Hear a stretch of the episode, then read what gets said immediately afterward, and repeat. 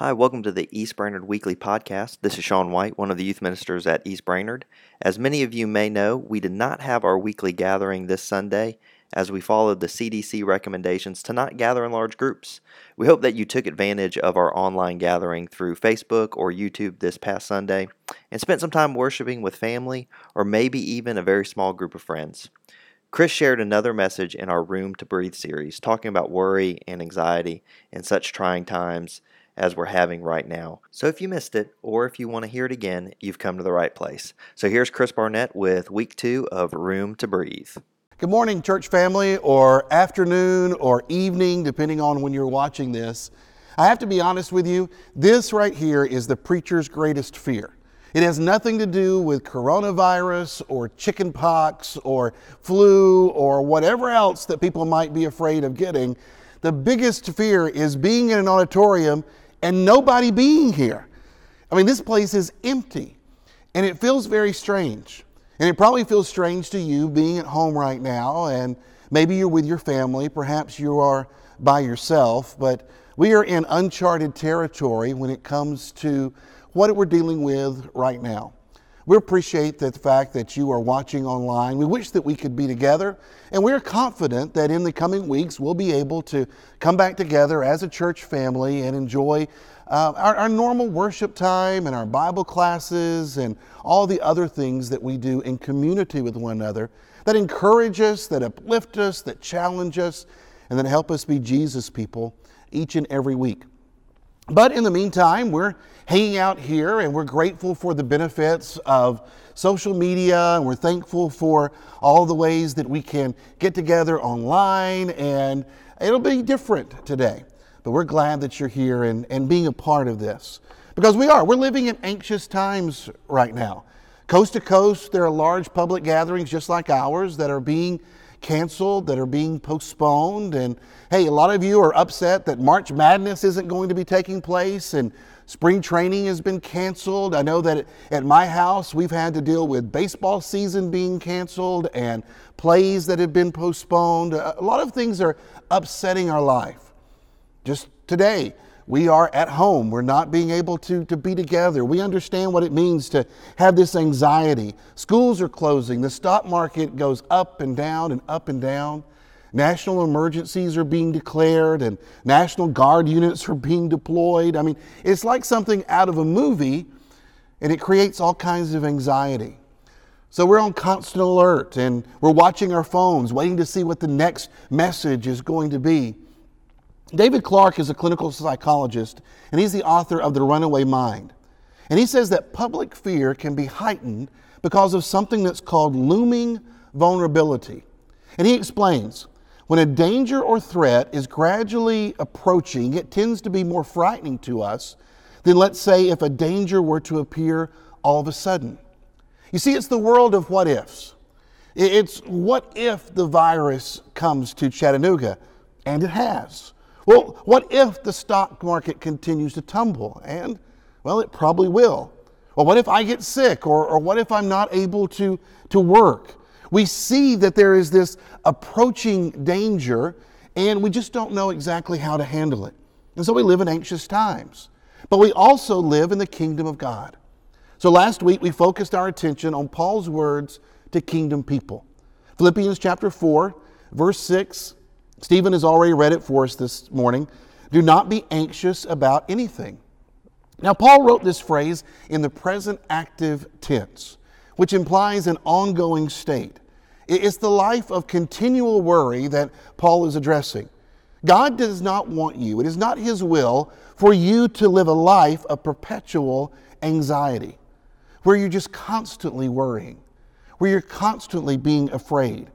It's not His will that you face every day with, with dread and just the unknown. Instead, He says, rejoice. He wants you to be able to breathe again. And He has something better in mind. So Paul continues Do not be anxious about anything, but in every situation, by prayer and petition, with thanksgiving, present your request to God. And the peace of God, which transcends all understanding, will guard your hearts and your minds in Christ Jesus. You know, last week we said that the Bible is the most highlighted book in the Kindle app. And Philippians 4 6 through 7 is actually the most highlighted passage. It's not Psalm 23, it's not John 3 16. It's this passage right here that talks about living anxious free lives and having the peace of God. People want peace. And so, lucky for us, Paul tells us where to find it. And it's kind of strange that Paul is the one that points us to peace. It's strange that Paul's pen would be the one that points us in the direction of less anxiety. Because if anyone had reason to be anxious, I mean, really, it was the Apostle Paul. Let your imagination, just for a minute, transport you back a few thousand years. All of a sudden, your living room, your, your kitchen, your bedroom that you're in right now is, is a Roman prison. And there beside you is a man who is around 60 years old. For the last half of his life, he has been a follower of a rabbi named Jesus. And he's traveled all across the Mediterranean in order to share this rabbi's message. And it's a message that hasn't always been well received. He received, Paul did, 39 lashes on five different occasions. Three different times he was beaten with rods. There are scars that cover his body. He's been left for dead. He's been imprisoned multiple times. He's been deserted by friends and coworkers. He's endured shipwrecks and storms and starvation. By this time in his life, he's probably half blind. He's squinting just to read. And now he's sitting beside you awaiting trial before a Roman emperor. And besides the personal struggles that he's been through, the churches, the churches, excuse me, that he's been mentoring, they're bickering and false teachers are coming in to the vacuum that's been created by his imprisonment and, and they're taking advantage of the situation. And yet, when you read his letters to the followers of Christ, especially this one that he writes to those followers living in Philippi, it doesn't contain a word of fear or complaint. He never shakes his fist at God. He, he, he never raises his voice to heaven. Instead, he lifts his soul in praise to God, and he calls on his readers to do the same. Philippians 4, verse 4 Rejoice in the Lord always. He says, I will say again, rejoice. And he uses a word tense that would cause his readers to hear him say that they were to be continually and habitually rejoicing. And if that word tense wasn't enough, he, he removes the expiration date and he says, I want you to rejoice in the Lord always. And if that wasn't enough, he repeated the command for those who are having trouble adjusting to daylight savings time. He says, I'm going to say it again.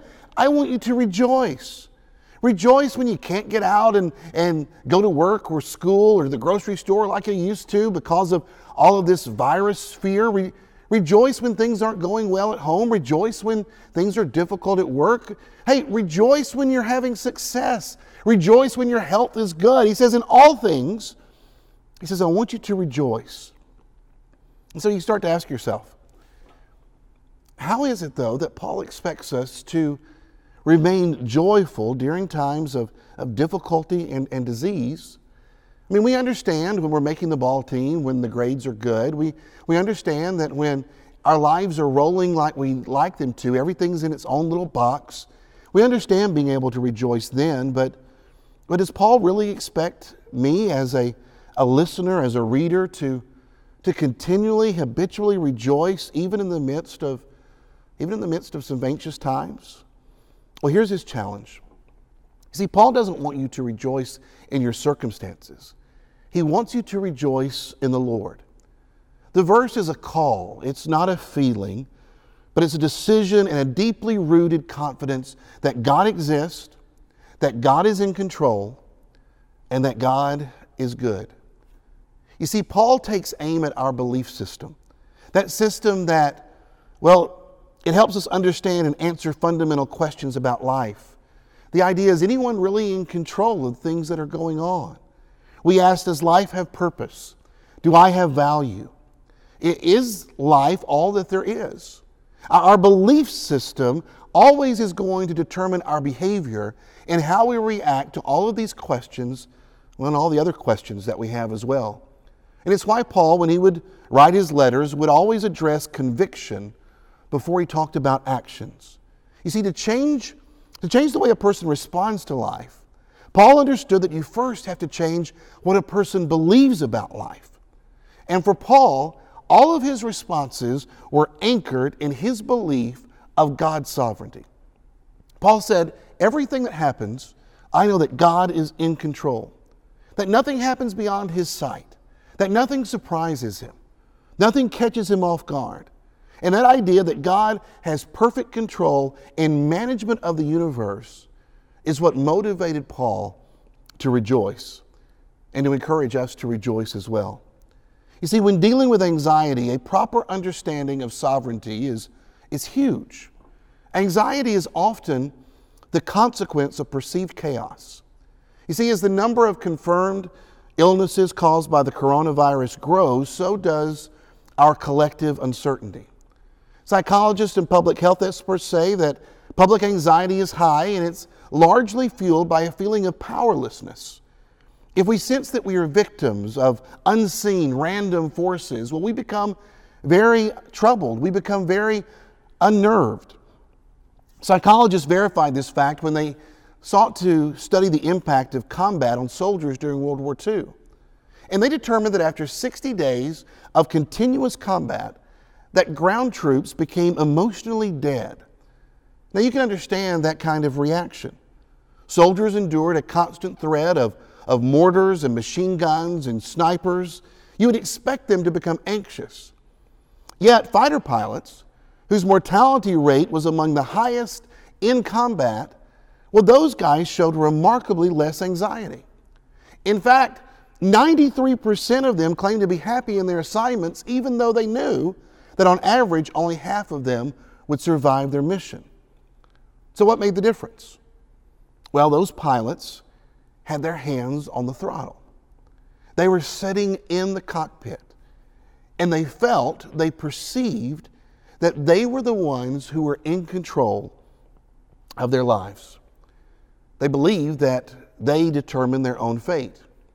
Infantrymen, uh, by contrast, well, they could just as easily be killed standing still or running into battle, and they felt very helpless. And so the formula was simple perceived control creates calm, but lack of control, well, it gives birth to fear. David Ropeik, an expert in risk communication, was quoted this week in an excellent article in USA Today saying, When we don't understand something, it leaves us feeling like we don't know everything that we need to know to protect ourselves, and that equates to powerlessness and vulnerability. So, what do we do? Well, we try to control everything. And, that's why we've had the run on toilet paper. That's why everybody's going to the store and, and grabbing up all the toilet paper that they, can, that they can get because they think that it makes them in control. It gives this feeling that, hey, we're doing something. Well, what are you doing? Well, I'm buying toilet paper. Well, what's that going to do when it comes to a virus? Well, nothing really, but it helps us feel better. And so, because of that, we've all run out and, and we've grabbed that extra pack or two or, or three or, or four, all in the name of trying to calm our anxiety. Ropeik goes on to say that the less worried we are because we bought toilet paper, silly as that seems, the more that we have reduced our fear. You see, when we face anxiety, we, we face it head on, oftentimes by taking control. But here's the rub the most stressed out people are control freaks because they fail at being able to, to actually grab hold of the quest that they pursue. The more they try to control the world, the more they realize that they cannot. And then life just becomes a cycle of anxiety where you try to control your family and that doesn't work. You, you try to control the circumstances at work and you find out you're a failure at that. You try to control your own health. You try to control your own desires and feelings. And it just seems like there's more and more anxiety because the more you try to control, the less successful that you are. Well, the Bible has a better idea. Rather than seeking to take total control, the Bible says, why don't you relinquish it? Why don't you let it go? And that's Paul's message behind his admonition to rejoice in the Lord. He says peace is going to be within reach, but it's not because that you're in control and it's not because you lack problems. But peace is within reach because of the sovereignty of God. Instead of ruminating on this world's chaos, Paul says, rejoice in the Lord's sovereignty. So let me share just a few verses with you that, that speak to this very fact. The first comes from Psalms 139 and verse 16, where the writer says, You saw me before I was born. Every day of my life was recorded in your book. Every moment was laid out before a single day had even passed. Listen to Jesus' words in Matthew chapter 10, beginning in verse 29. Not a single sparrow can fall to the ground without your Father knowing it. And the very hairs on your head are all numbered. So don't be afraid. You are more valuable to God than a whole flock of sparrows. And again, back to the Psalms, this time, chapter 10 and verse 14. You see the trouble and grief that the wicked cause. You take note of it. You punish them, speaking of the Lord, and the helpless put their trust in you. You see, the sovereignty of God gives the Christian the inside track to peace. When others see the problems of this world, they begin wringing their hands and make a run on toilet paper. But for the child of God, we see the problems that are going on and we bend our knees and we go into prayer and we pour it all out to God and the peace of God that transcends all understanding comes to guard our hearts and our minds in Christ Jesus. It's what the prophet Jeremiah did. Listen to his words in Lamentations chapter 3. Peace has been stripped away. I have forgotten what prosperity is. I cry out, My splendor is gone. Everything I had hoped for from the Lord is lost. The thought of my suffering and homelessness is, is bitter beyond words, and I will never forget this awful time as I grieve over my loss. Jeremiah was a prophet to Judah during one of her darkest periods of rebellion. Maybe you've heard him referred to as the weeping prophet because as he wrote, tears just flowed from his pen. He wept at the condition of his people and the depravity of the, the country that he so loved, the city that he loved. In his anxiousness, he wrote a book that's called Lamentations. And his heartache poured out from his pen. In the midst of that painful reality, he purposefully lifted his mind and thoughts towards God. So after he wrote what we just heard, he, he then intentionally wrote these words Yet I still dare to hope when I remember this. The faithful love of the Lord never ends, His mercies never cease. Great is His faithfulness, His mercies begin afresh each morning. I say to myself, The Lord is my inheritance, therefore I will hope in Him. The Lord is good to those who depend on Him, to those who search for Him. So it is good to wait quietly for the salvation of the Lord everything that we've been looking at over the last couple of weeks has been trying to point us to the fact that our anxiety decreases as our trust and our belief increases. Before you read another article this week about the coronavirus, how about you read another passage in God's Word? Again from Jeremiah chapter 17, beginning of verse 7. But blessed are those who trust in the Lord and have made the Lord their hope and confidence. They are like trees planted along a riverbank with roots that reach deep into the water. Such trees are not bothered by the heat or worried by long months of drought. Their leaves stay green and they never stop producing fruit. Friends, I'm not telling you to ignore the reality that's around you.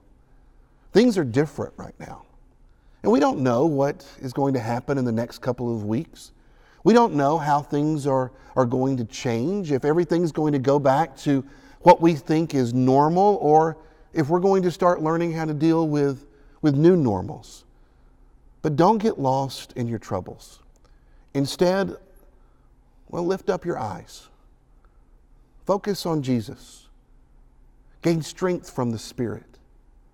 Trust in the Father. Dare to believe that good things will happen. Because if the events of this last week have troubled your heart, why not rejoice in the sovereignty of God? Expose your worries to worship. You see, the mind cannot at the same time be full of God and full of fear. And so, our prayer for you this week is that God will fill you to overflowing, that you will know His presence, and that fear and anxiety and worry will be far from your life. One more passage for you to think about Isaiah chapter 26 and verse 3. He will keep in perfect peace all those who trust in him, whose thought turn often to the Lord. Think about God this week. Rejoice in his sovereignty and relax. God's got this. We look forward to seeing you all soon. Have a great week. Thanks for listening today, and if you need more updates on things at East Brainerd, be sure to check us out online at eastbrainerdchurch.org or for daily updates at our Instagram or Facebook pages. Please stay safe this week. Have a great week. Grace and peace to you.